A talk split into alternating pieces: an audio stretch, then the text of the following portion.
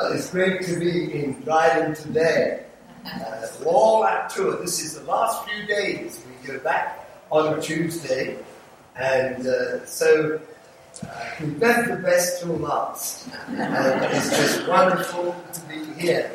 And I have to say, I don't say that lightly, in every sense as far as worship and being together, this has been the highlight. And we're so grateful to God to be among people of the same mind and the same desire for worship. And it's just wonderful. I feel deeply humbled by all the things that Stephen said, but, and I can't add too much to that, uh, except that when we did come to the camp, and I remember it well for a number of things, I brought a young man that was training with us, he came with me, and he got absolutely eaten by all the mosquitoes. we were sharing a room, they never touched me. they all settled on him, and by the time we left, he looked more like mincemeat. and uh, I thought, well, that's an early lesson that they prefer the sweeter meat of a younger person. Once I was thankful for my age. But very seriously, at that time, um, it's strange, really, to see Stephen up leading the worship today. Uh, he was in a very similar position at the camp, and uh, there were a lot of young people there, but in particular, we recognized an anointing on that young man. And we had never, ever taken anyone on so young. Uh, and it involves quite a lot of responsibility. But we invited him to come and mainly, of course, through his aunt, Anita Pierce, uh, who visits us fairly regularly. We look forward to October when she will be over again.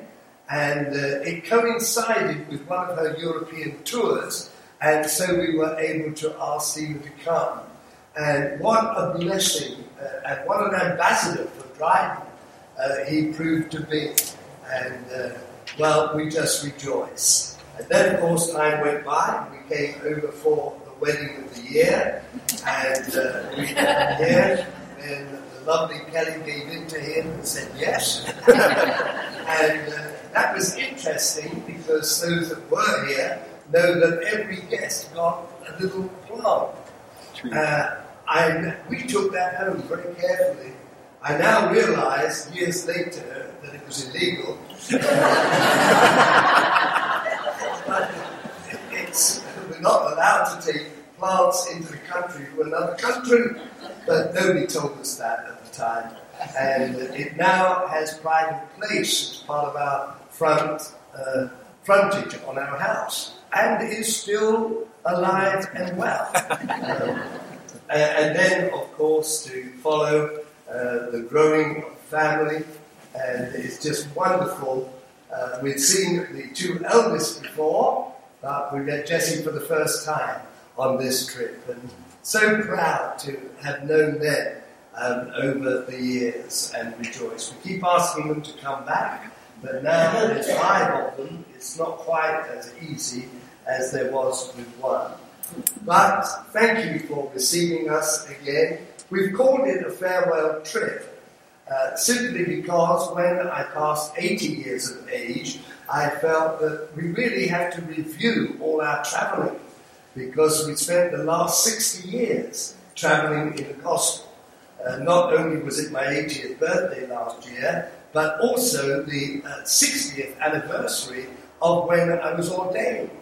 Um, and so 60 years in the ministry seems to be much harder than living for 80. And uh, so we felt that what we would do is kind of have a farewell trip and we've concentrated on the places where young men and young women live now who came and served with us, and we were able to uh, teach and mentor for a couple of years or so. What a privilege it has been. Uh, and now they've grown up and back in Canada. Some of them have large churches. Phil Collins uh, was one of the young men that trained with us for about eight years. And he now has one of the biggest churches in Kelowna. Uh, and, and, such a blessing. And then Tom Atkinson, who came from Canada and stayed with us for a number of years, uh, nearly eight years. And he is back and has a large church in Lethbridge. Lethbridge. Um, and they kindly came together so we were to have a day of reunion. Great, great pleasure. And of course, the people over uh, in BC as well. So here we are again. And apart from a renovated platform, nothing looks any different. Those that I know look just as young as when I was last year. So maybe I should stay around. Um, as well. And the amazing thing was that we also met some of the older ACOP people, and that was a blessing. We've missed conference, but we nearly had it in BC. Some of you will remember great ACOP missionaries went to Africa, went to Brazil, and Werner and Albert Roberts. And Werner went to be with the Lord uh, a few, know, maybe 10 days ago, 12 days ago. And her funeral was on Friday. And we were able to go to the church at uh, Garden Village and be part of the funeral. And all the old, old people that we knew in ACOP turned up. And I was sitting there thinking, oh my goodness, I thought he was dead. and then when we had the little luncheon after the service, a few of them came up to me and said, Tony Stones, I thought you were dead. There's got to be some equality in age.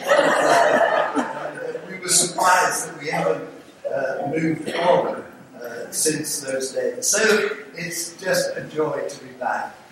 I always used to be disturbed when preachers came and announced the evening meeting before they got through the morning meeting. But I, I just want to break the rule and just mention tonight, because uh, Pastor has been so kind in saying if you want to do something in the evening, and I wrote back to say that so much of our work has been in Israel over the years and still continues to be. And God is doing something amazing among the Jews and the Arabs in Jerusalem and in the surrounding area. You would be amazed what is happening. Many, many Jews are coming to Christ very, very powerfully. And of course, this is in answer to the prophets in the Old Testament and uh, things that Jesus said in the New Testament. And so, if uh, and the pastor has kindly allowed, I want to speak about the work in Israel. And we have received such support over many years for Israel uh, from people in the Dryden area, and it has meant so much to us. But when I woke up this morning, Pastor, I really felt the Lord spoke to me, and uh, I'm sometimes discomforted by these things. I prepared everything, but when I woke up this morning, I felt the Lord spoke to me that as well as maybe a 10, 15 minute report on Israel, that tonight I feel God is saying to concentrate on divine healing. I'm so thankful for the four square Gospel. I'm thrilled that Jesus is the Savior. Amen. Jesus is the healer. Yes. He is the baptizer in the Holy Spirit. And He is our soon coming King. And when you discover what's happening in Israel, I do believe you'll go away confidently saying to yourself, Jesus is coming soon. Every indication in the Holy Land is Jesus is coming soon. And so, uh, uh, trust Pastor will agree that I'll just teach a, a wee bit on divine healing tonight, and then my wife and I will lay hands on people and pray for the sick. I believe miracles can take place in Dryden. And that can happen today. And what is more, you don't have to wait till tonight. Jesus, the healer, is here. And we can trust him uh, in every way. So, this morning is Mother's Sunday. I'd known that, uh, and if it had been in Britain, I would have known it, but except we have different day. And it's not today. I, I would have prepared something, but just to have the privilege of honoring every mother here today and say, God bless you. That comes from my heart today. For some of us older ones, our mothers transferred to heaven years ago, but I still thank God for a godly mother. And uh, there's many senses that I truly believe now that I'm in the ministry within the ministry because I'm a praying mother and a godly example mother. And so today I honor every mother in this place. And I pray that this Mother's Day will be a great blessing. But I think that when you talk in terms of mothers, you're thinking in terms of family. Because often the mother is the glue that holds the family together. And so I, I really want to talk this morning for a little while on the biblical principles of God's family. And uh, to read the scripture, I'd like to read from Ephesians and chapter 3. If you have your Bibles, you might want to follow it. Or if you're very spiritual, you probably know it already. I need. Ephesians chapter 3 and reading from verse 14. For this reason I bow my knees to the Father of our Lord Jesus Christ, from whom the whole family in heaven and earth is named, that he would grant you according to the riches of his glory to be strengthened with might through his Spirit in the inner man that Christ may dwell in your hearts through faith, and that you, being rooted and grounded in love, may be able to comprehend with all the saints what is the width and length and depth and height, to know the love of Christ, which passes knowledge, that you may be filled with all the fullness of God. Now to him who is able to do exceedingly abundantly above all that we ask or think, according to the power that works in us. To him uh, be glory in the church by Christ Jesus in all generations, forever and ever. Amen. And just verse 14 and 15 is very precious today. For this reason I bow my knee. I bow my knees to the Father of our Lord Jesus Christ, whom uh, the, sorry, I've got a light on here, here we go. Uh, the whole family in heaven and earth is named. Actually, as you look at the human family today, it is a picture of the spiritual family. And we recognize as we come together on this Mother's Day and perhaps there are extra people here because they've come to celebrate with their mother. How important the family is. And we rejoice as on this Mother's Day, we look back to the, the lady that meant so much in our lives, but we recognize too the beauty of the family. And it's great to be with our siblings, our children, and so on and so forth. But I want to say, even a greater joy here this morning is to be celebrating with the family of God.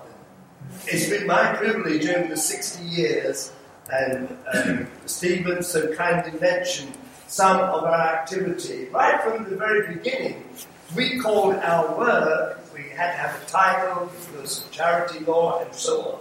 And we were called Team Support Ministry. And we always saw ourselves as being raised up to support others. And so when preachers of renown came to our country, we would drop everything and our entire team would get involved with whatever was happening. And uh, as I look back over the years, it's allowed us to travel to many different nations. But I thank God wherever we are, whatever the culture, whatever the color, whatever the nation, we recognize the family of God and love the family of God. I was privileged as a young man. I, I was ordained when I was 20 years of age, and uh, I was ordained as an evangelist. And I immediately uh, joined the British Youth for Christ, which some of the older ones will remember in Canada was a very powerful movement, Youth for Christ. And uh, so I started out working with young people. I know that when I announce that today in churches, people look at me and say, Youth for Christ? You've got to be joking. But I was once youth. and it was for Christ. I always say to people, okay, I'm not youth for Christ anymore. I'm now more, uh, well, I don't know quite what to call them, but uh, I'm certainly the elderly, elderly for Jesus. I started out with youth for Christ. And it wasn't too long after that, just a matter of years, that Dr. Billy Graham came over to Britain. And we've been remembering him, of course, because to use his words, he's changed his address and is now in heaven with Ruth and many millions that are no doubt there because of his ministry. And uh, we were we had to support the efforts with the Billy Graham Crusades around Great Britain. And at the end of that time, two of us were invited to become full time with Billy Graham. So I had the privilege for the next 15 years to travel to many places across Europe, and sometimes further afield, with Billy Graham. They were great, great days as I look back, and I thank God for that privilege. And then we had established our own team, and we were traveling around the world, mainly centering on Africa and Asia. And then uh, I met up with an old friend. I'd known him in Bible school. Uh, and his name was Reinhard Bonnke. And now, still with him, uh, and just about 40 years now, uh, and traveling uh, Africa with uh, Reinhard Bonnke, and now continuing the work in Europe. In fact, uh, we get home in two weeks' time. Uh, Sheila and I will be packed again and off to Budapest in Hungary. Uh, my role in Christ Nations now is to go into the European cities and train the counselors before Daniel Kolenda comes in to preach. And we average about a thousand people a night for three nights coming to learn how to do personal work and counseling. So that's our next port of call, but it's not so far as Canada. And uh, so we, we were involved and have been involved with Reinhard Bonnke but it doesn't matter which country we're in. I just love the family of God. And to see familiar faces here today uh, is just such a privilege. So I want to just look, however briefly, at the family of God. First of all, and probably the most important, that our relationship to the family of God is by birth. Just as many of us today are remembering our birth mother. We are remembering how we were blessed to be born into such a family. And mothers and fathers are very, very precious. And of course, entrance to birth are by birth. We are born naturally into our earthly family, but Jesus said, You must be born again. That means simply we are born spiritually into God's family. And uh, with those wonderful verses in John 3 and verse 3 in particular, Jesus said, Unless one is born again, he cannot uh, enter the kingdom or see the kingdom of God. My dear friends, we need to recognize to be in the family of God is a blood relationship. The Bible speaks uh, of uh, Jesus in this sense. In Acts, uh, we read in chapter 20 and verse 28 the church of God, which he, Jesus, purchased with his own blood. And I just want to pause for a moment and just talk about that glorious fact that we can be born again. And this is the key to everything that we preach in our churches right up to this present day. You know, first of all, it starts with the fact of acknowledging what we are. And the Bible very clearly states that all have sinned and come short of the glory of God. The Bible says there is none righteous, no, not one. In the Old Testament, it said, All we like sheep have gone astray. We've turned every one to his own way. But the Lord has laid on Jesus the iniquity of us all. And my dear friends in Dryden, you don't need an old preacher to come thousands of miles to tell you that. Because you know it already. Every congregation I go to in any part of the world. It's not exactly news to be told that they're sinners. You see, we know it by our own disappointments. We know it because of the many things that we're ashamed of. There are things in our lives that we wish we'd never done.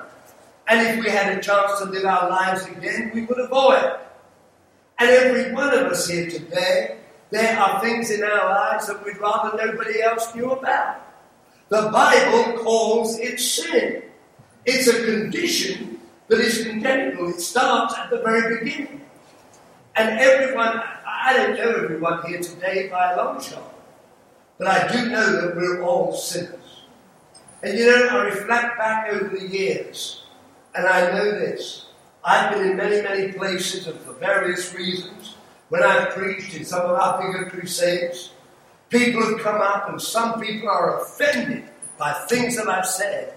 And some people, like bigots, will come and they'll argue, and uh, you know, they, they're time wasters. But I can say, hand on heart, in time today, in 60 years, I've never, ever had anyone come up to me and say, Preacher, you've offended me. I am not a sinner. And that's the truth. No one has ever said that. You see, the moment we say all have sinned, we're all related to it. And we know it. Sin is an offense. The Bible says that we've come short of God's glory. I, I, I was thinking when I, I, was looking at Tanner growing up and getting so tall. And in Britain, for many, many years, we had a crack regiment in the army. They were called the Welsh Guards. I don't think many of them were Welsh, but they all wanted to be guards. and they, but this was the rule. To be a Welsh guard, you had to be six foot tall. And no one under six foot could join the guards. But if they went wanting to join the guards and they'd stand up against the measuring board, if they were five foot five, they were that much too short. But it's very interesting. If they were five foot, eleven and a half inches tall, and only half an inch short, they were still too short. Our problem is not how much we've sinned. It's the fact that we've sinned. And all have sinned. But you see, the problem gets bigger. For the Bible goes on to say, in fact, only three chapters on in Romans, it says this that the wages of sin is death, but the gift of God is eternal life. The wages of sin is death. And when the Bible speaks about death, it's not talking about the demise of the human body alone, but it is a direct reference to what the Bible calls the second death which is separation from God, in the place that Jesus and the Bible refer to as hell. My dear friends, even in some of our churches, there is a lack of preaching the reality of hell. And I say today, if there is a heaven to gain, there is a hell to shun. And we need to recognize God means what He says. And truly, People are on their way to hell today that need to change. They need to come to Christ because He is the only answer. And so uh, I really just want to sound that warning note this morning. This new idea that all roads lead to heaven is not in the Bible nor in human experience. There is a way back to God from the dark path of sin. There is a door that is open, and you may come in. At Calvary's cross is where you begin when you come as a sinner to Jesus. And so the fact is today that we need to be born again because of what we are. We're sinners and hell bound in the sight of a holy God. And can I tell you a third thing? We've traveled Canada for years and years and years. And Canada, in many respects, is still a reasonably religious country, more so than many countries in Europe and around the world. But it's religious for the wrong reason. And as a result, people are trying to earn their salvation, but you can't do it. You cannot earn God's salvation. Let me tell you two things. First of all, there is a tendency to believe that as long as you go to church, you've won favor with God. I would say with great confidence, there is not a church in Canada that can save your soul. And I mean, no church. If I lived in Dryden, I am sure I'd be applying to pastor for membership. I've come to love Dryden over the years, and I mean that. that my wife will tell you I don't say that everywhere. I go to some churches and I say to her on the way home, well, that's the last time. I, I, I, go to some churches and I've been to more inspiring funerals. At least the people in the funeral home know they're dead.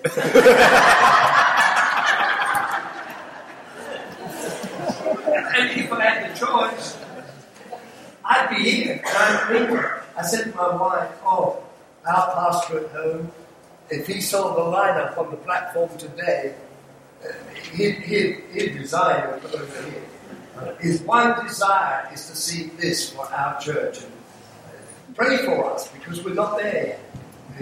We're, lack, well, we're lacking in youth leadership. So if you want to go away and pray for anything, pray the Lord will send us leaders. And if you've got any young people, uh, young couple that you know that have a heart for Britain, you you tell Stephen and he'll tell me, and I'll be on their tail. we right now, we're desperate for you to leaders. We've got the money, we've got even a home for them, but we just need someone to step forward and say, yes, that's my desk. That's, by the way, that's the answer. but, friends, I, I truly want to say this. Church will not save you. And I want to say this very, very clearly and carefully. You can come to this church every Sunday of your life and go to hell when you die. The church will not save you. And in Britain, and I believe in Canada, we have thousands who are depending on church. You can go to church, you, you can do the kneeling, the standing, you can have the incense, the nonsense, the bells, and all the rest. But it will not save your soul. And the other way in Canada I've observed is that people imagine the good works get us to heaven. And so we become heroes in the community. We look after the elderly. We care for the children. We try to live by the law. But the law does not save us. It's by grace that we're saved. And that's through faith. And the Bible says that's not of ourselves, it's the gift of God, lest any should boast. My dear friend, you might be the best living person in this community, and I, don't, I say that very carefully. You may be, but it will not save you. Only the blood of Jesus saves us. And that's the core of the gospel. Because nearly 2,000 years, probably over 2,000 years ago, Jesus, and, and that very name, is God clothed in human flesh. The great miracle of Christmas. Yes, it, it is the virgin birth. It, it is all the wonder, the angels, and everything. But hear me this morning. The greatest miracle of Christmas is this God became a man. And Jesus came. And at the still very young age of 33, he was taken and he was nailed to a cross. That cross has become the symbol of the Christian faith. But more than a symbol, it's the pathway to heaven. And Jesus was nailed to a cross. And as he hung on that cross and shed his blood, every drop of blood that fell on Israeli ground cried out, I love you. I love you. Yes. God was being sacrificed that you and I might have a relationship by birth with Him. You see, the Bible says Christ was without sin. So why was He there? Sin produces death, and yet Jesus had no sin. How could He die? The fact is, He took our sins in His own body and died on the cross. Jesus paid the price. He died for you. Every one of you here today. Christ died for you. He took your sin. It was laid on Him. And He died on the cross that you might be saved. There's only one way to come to God. It's the way of the cross. But that's not even the end of the story. They took him down, they laid him in a borrowed tomb. Two and a half days later, the grave was empty. The stone was rolled away. Jesus is alive. And he's alive to meet this morning. And it is as simple as that. We come to the cross. We admit that we're a sinner. We believe that Jesus died to save us. We repent, that means we're truly sorry for our sin.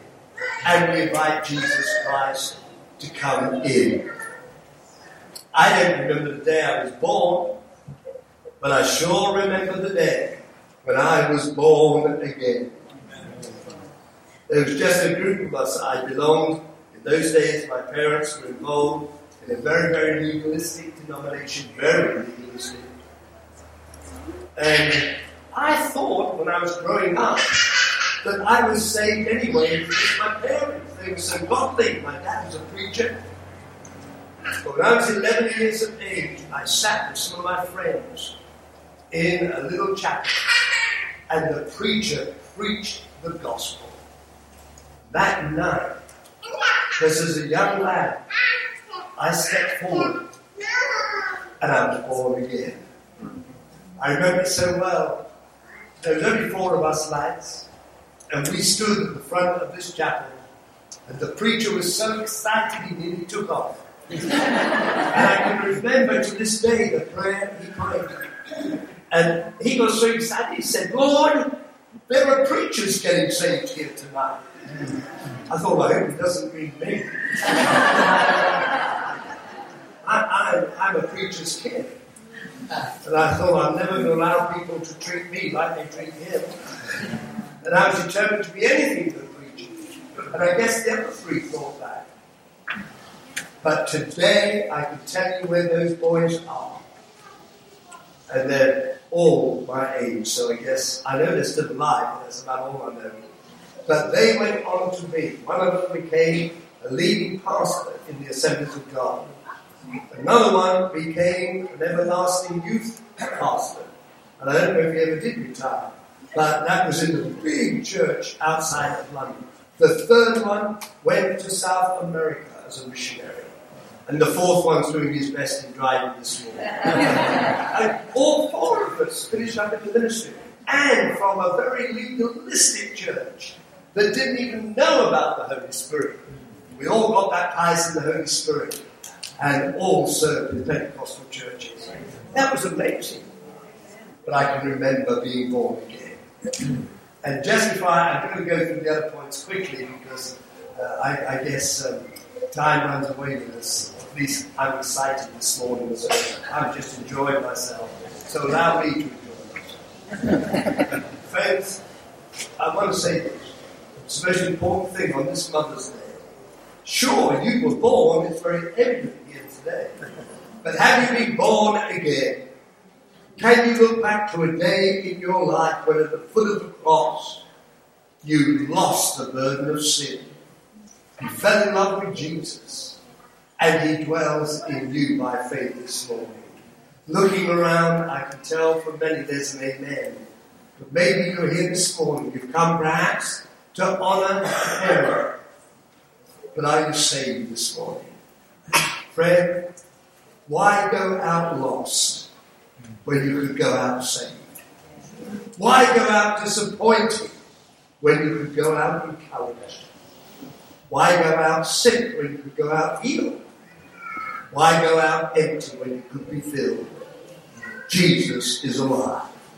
And he's in the salvation business today. I preached last Sunday where Anita Pierce is preaching this morning, actually. She's following my footsteps. She's probably clearing up everything I did wrong. know, and at the end of the meeting, two really elderly ladies, and I say that very politely as a gentleman, the two elderly ladies responded to the gospel. They left it to their 70s and 80s to be born again. Why wait that long when you don't even know if you have that long? Put your trust in Christ. Be born again. Come into the family of God. Well, that point's taken so long, I'll just give you some homework now. I'll give you the other two points and you can work them out for yourselves. But if it's got a relationship by birth, it's fellowship by obedience. You see, personal relationship cannot be broken, but fellowship can. And when we are born again, we have to work at growing up in Christ in the family of God. Parents and children need to obey God.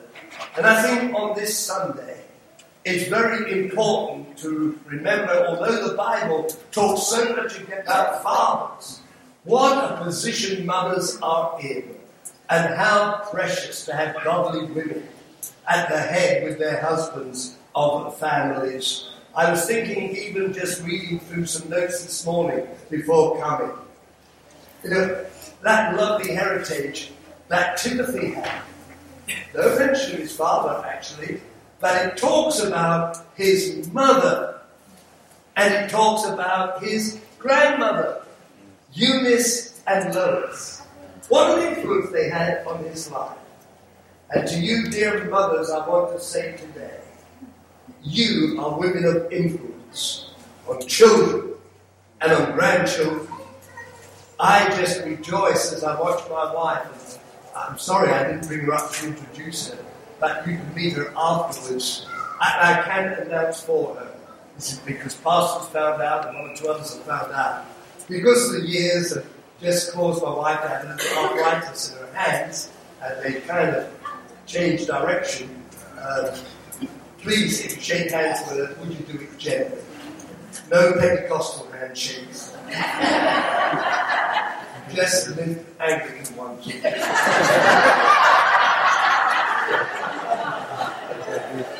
and to make sure you don't step out of line, just give her a hug.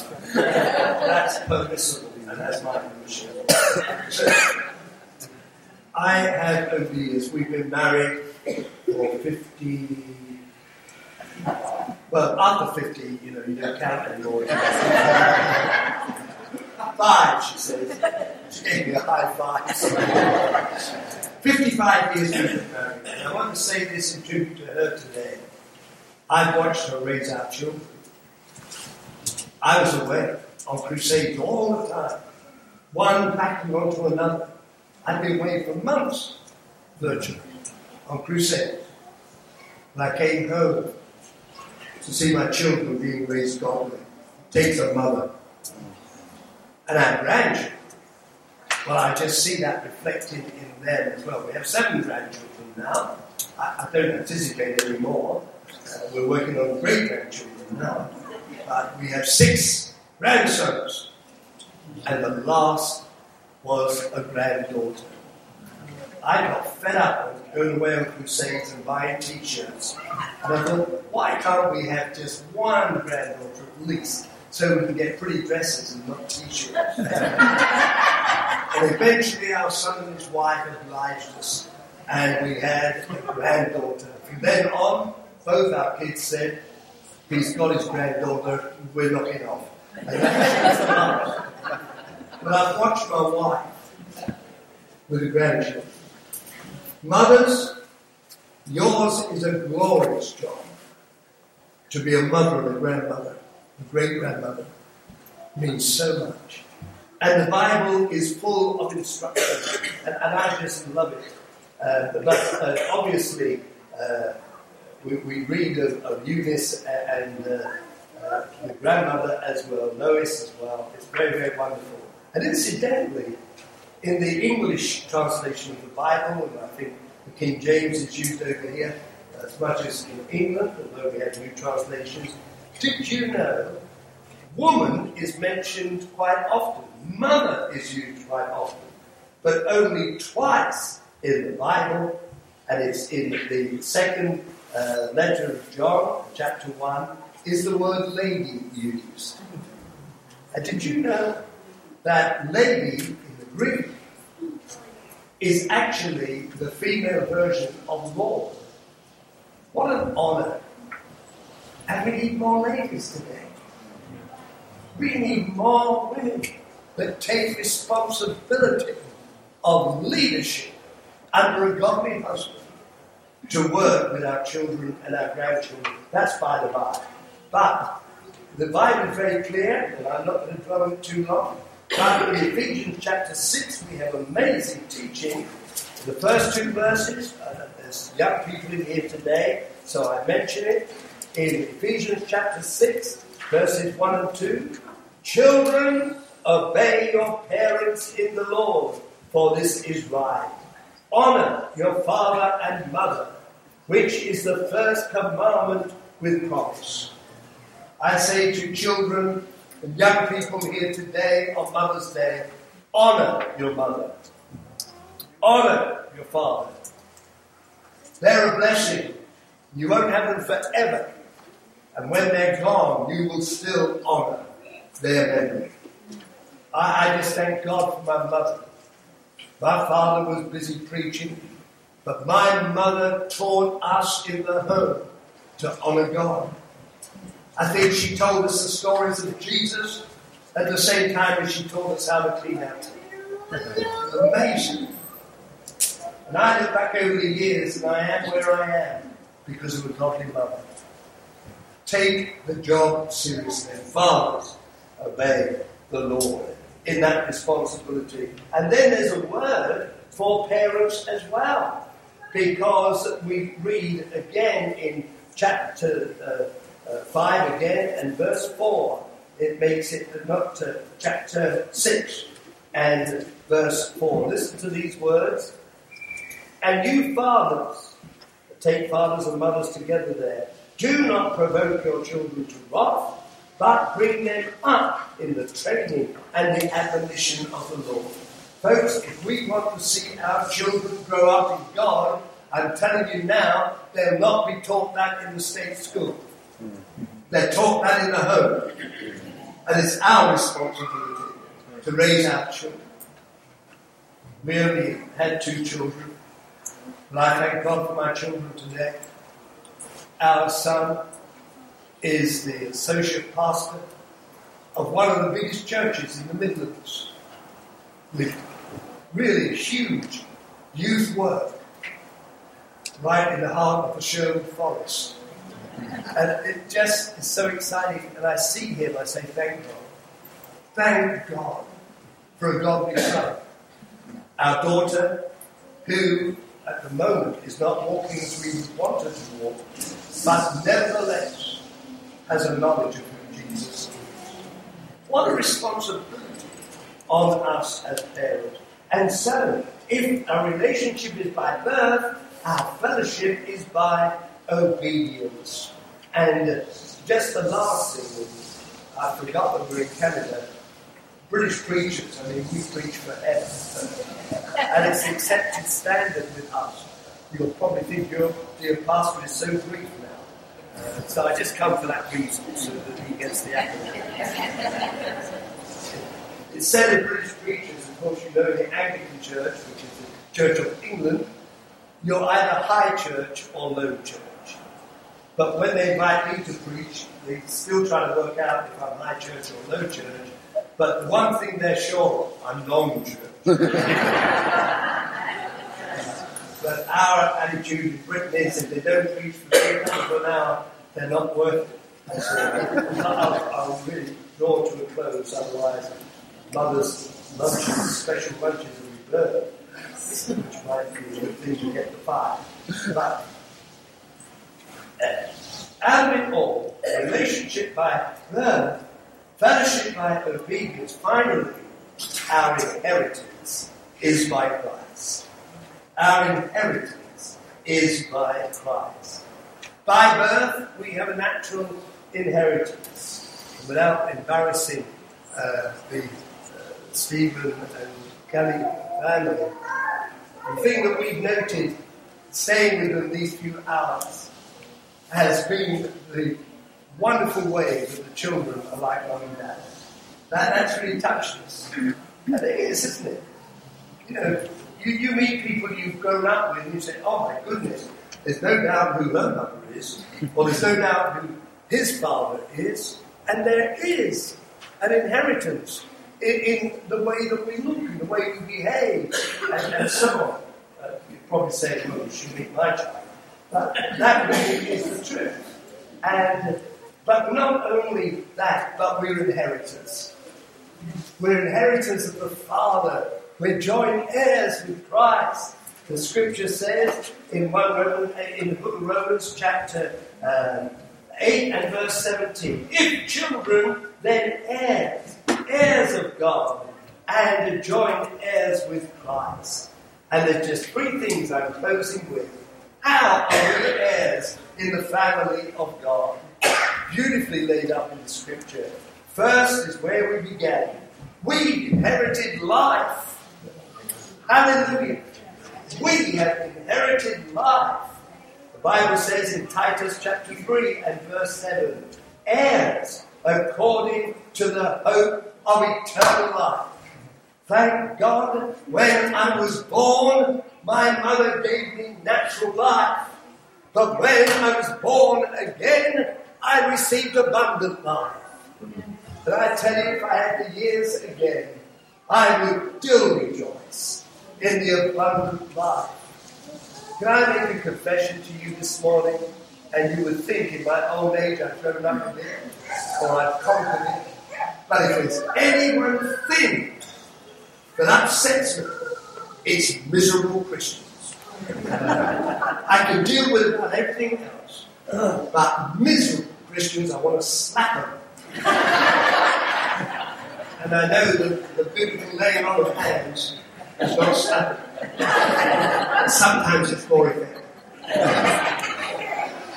I mean, take it up my nose. It's just as cheap. It's living a lie. When we come to Christ, we come into a life of joy. Hallelujah. I thank God I, I, I'm quite Christian my own age, and I was looking at everyone on the stage this morning. They were smilers. Even with maybe difficult chords or whatever. They were smilers. That's what we are. God puts a proper smile on our face when we come to Christ. And His joy unspeakable and full of glory. And a peace that passes understanding. That's the inheritance that we have. And I'm so glad, and no doubt Pastor has expressed it before, but in the Greek where it says that they might have life and they might have it more abundantly, the Greek word is not used very often in the New Testament. That the Greek word that is used there for more is a continuing word. So the preacher would be right if he said they might have it more and more and more abundantly. Oh, hallelujah. It's a joyful life, a thrilling life. It's being born again. So we receive that inheritance in life, eternal life. And then in family characteristics, we say, like the Father, like the Son. That's how it should be for us. We have an opportunity to receive the nature of Christ and to be Christ to the world around us. How important that is. And then, of course, and a good note to finish on, we also inherit property. Inherit property. I conduct more funerals than is these days because all those I grew up with are beating me to the job. And, you know, I often say about people, you, you see people say, I wonder how much he left. the truth is, he left everything. He didn't take one penny with him. But what an inheritance we have. In life, it's quite often the case that children inherit the home that mum and dad lived in. And so it goes on and on. It's better than that. Jesus said, I go to prepare a place for you, that where I am, there you may be also. In my Father's house are many mansions. If it were not so, I would have told you. Thank God we've inherited property. We used to sing an old, old gospel song, I've got a mansion just over the hilltop. I'm sorry for everybody here, of course, that reads the NIV, because you don't have a mansion. Read it yourself. You definitely do not have a mansion. Your translation is, in my father's house are many rooms. How ridiculous. I'm not about to trade my mansion for a bedsit. Sounds ridiculous. I've got a mansion, a prepared place, heaven bound by the grace of God. And there's a lot more. Heaven is our destiny. We rejoice in Bernard's funeral on Friday. Absent from the body, she's already present with the Lord. And oh, I'm so thankful. Maybe even to Canada, and I know it happened in England, but one day you might read the evangelist Tony Stone is dead.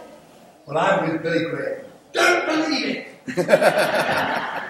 I'll be more alive on that day than I've ever been on earth. By God's grace, I will change address. What about you? If I happen to be in Dryden for your funeral, what would the pastor have to say? See, this is real, folks. It's appointed unto men once to die, but after that, the judgment. You might not be prepared to meet Jesus as your Savior now, but I telling you for sure, one day you will face it as your judge. We need to get back to where we started.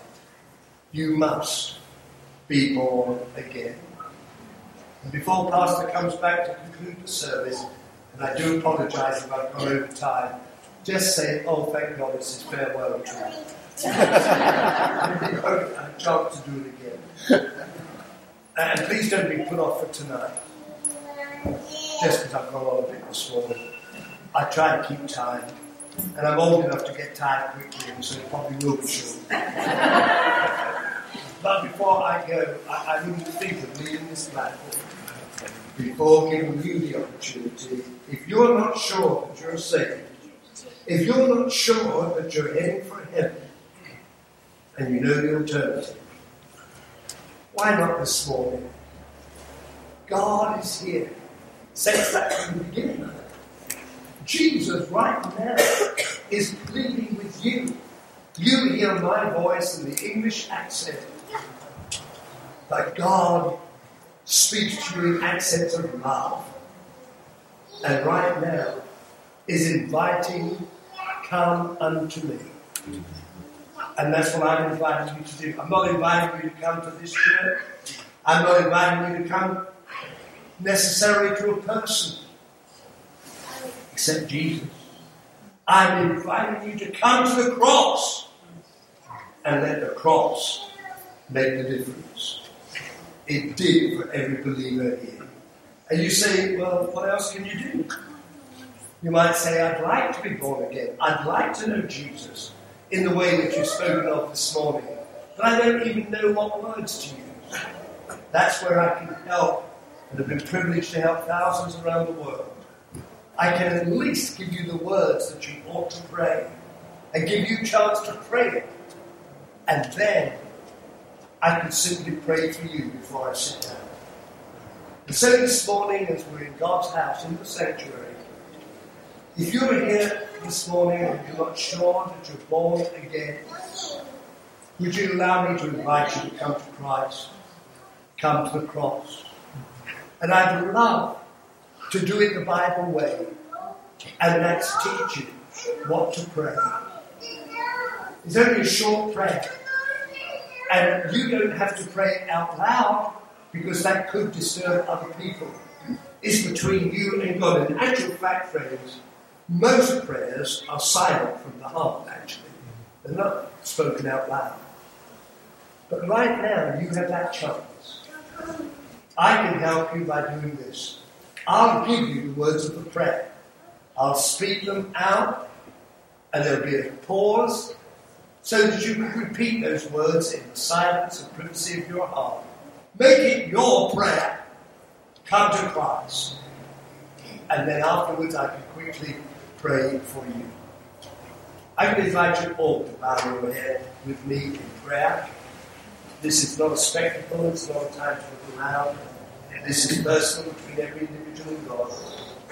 So as I pray this prayer, maybe you would pray it silently in your heart. Prayer goes like that. Oh God, I thank you today for your great love towards me. I confess I am a sinner. I cannot save myself. I am sorry for my sin. I believe Jesus died for me. Lord Jesus Christ, come into my life. Take away my sin. Help me to live for you all the days of my life. Thank you, Lord Jesus, for saving me. Please remain with your heads bowed just for this very brief moment. One thing I learned very early on as an evangelist long appeals don't make any difference. If God doesn't do the work, my pleading won't do anything. You're here this morning and you genuinely prayed that prayer. Maybe you've been in church years, but you've never prayed to be born again. I would love the privilege of praying for you. I can't pray for you by name. I don't know your name. I certainly have no desire to embarrass you. But if you're here today in the main auditorium or in the balcony and you would say, Tony, I prayed that prayer, would you pray for me? And I'll tell you what I want to pray. I want to pray that you will understand what you're doing, that you'll receive the blessed assurance of salvation, the joy, the peace, the life that we've been talking about, and the power of the Holy Spirit to be a witness for Christ, which is needed in Dryden today. And so, wherever you are, if you would say, Tony, I did pray that prayer, would you pray for me? It's a very simple thing. I'm going to ask you to raise your hand. Maybe you'd be kind enough to hold it there until I, I look in your direction and then put it down again and I'll acknowledge it. If there's someone here today, you've never, until this morning, received Christ as your Savior, would you just quietly put up your hand? And I will, because I'll have a visual of who you are. God bless you, sir. Anybody else? Preacher, pray for me. I've received Christ as my Savior this morning.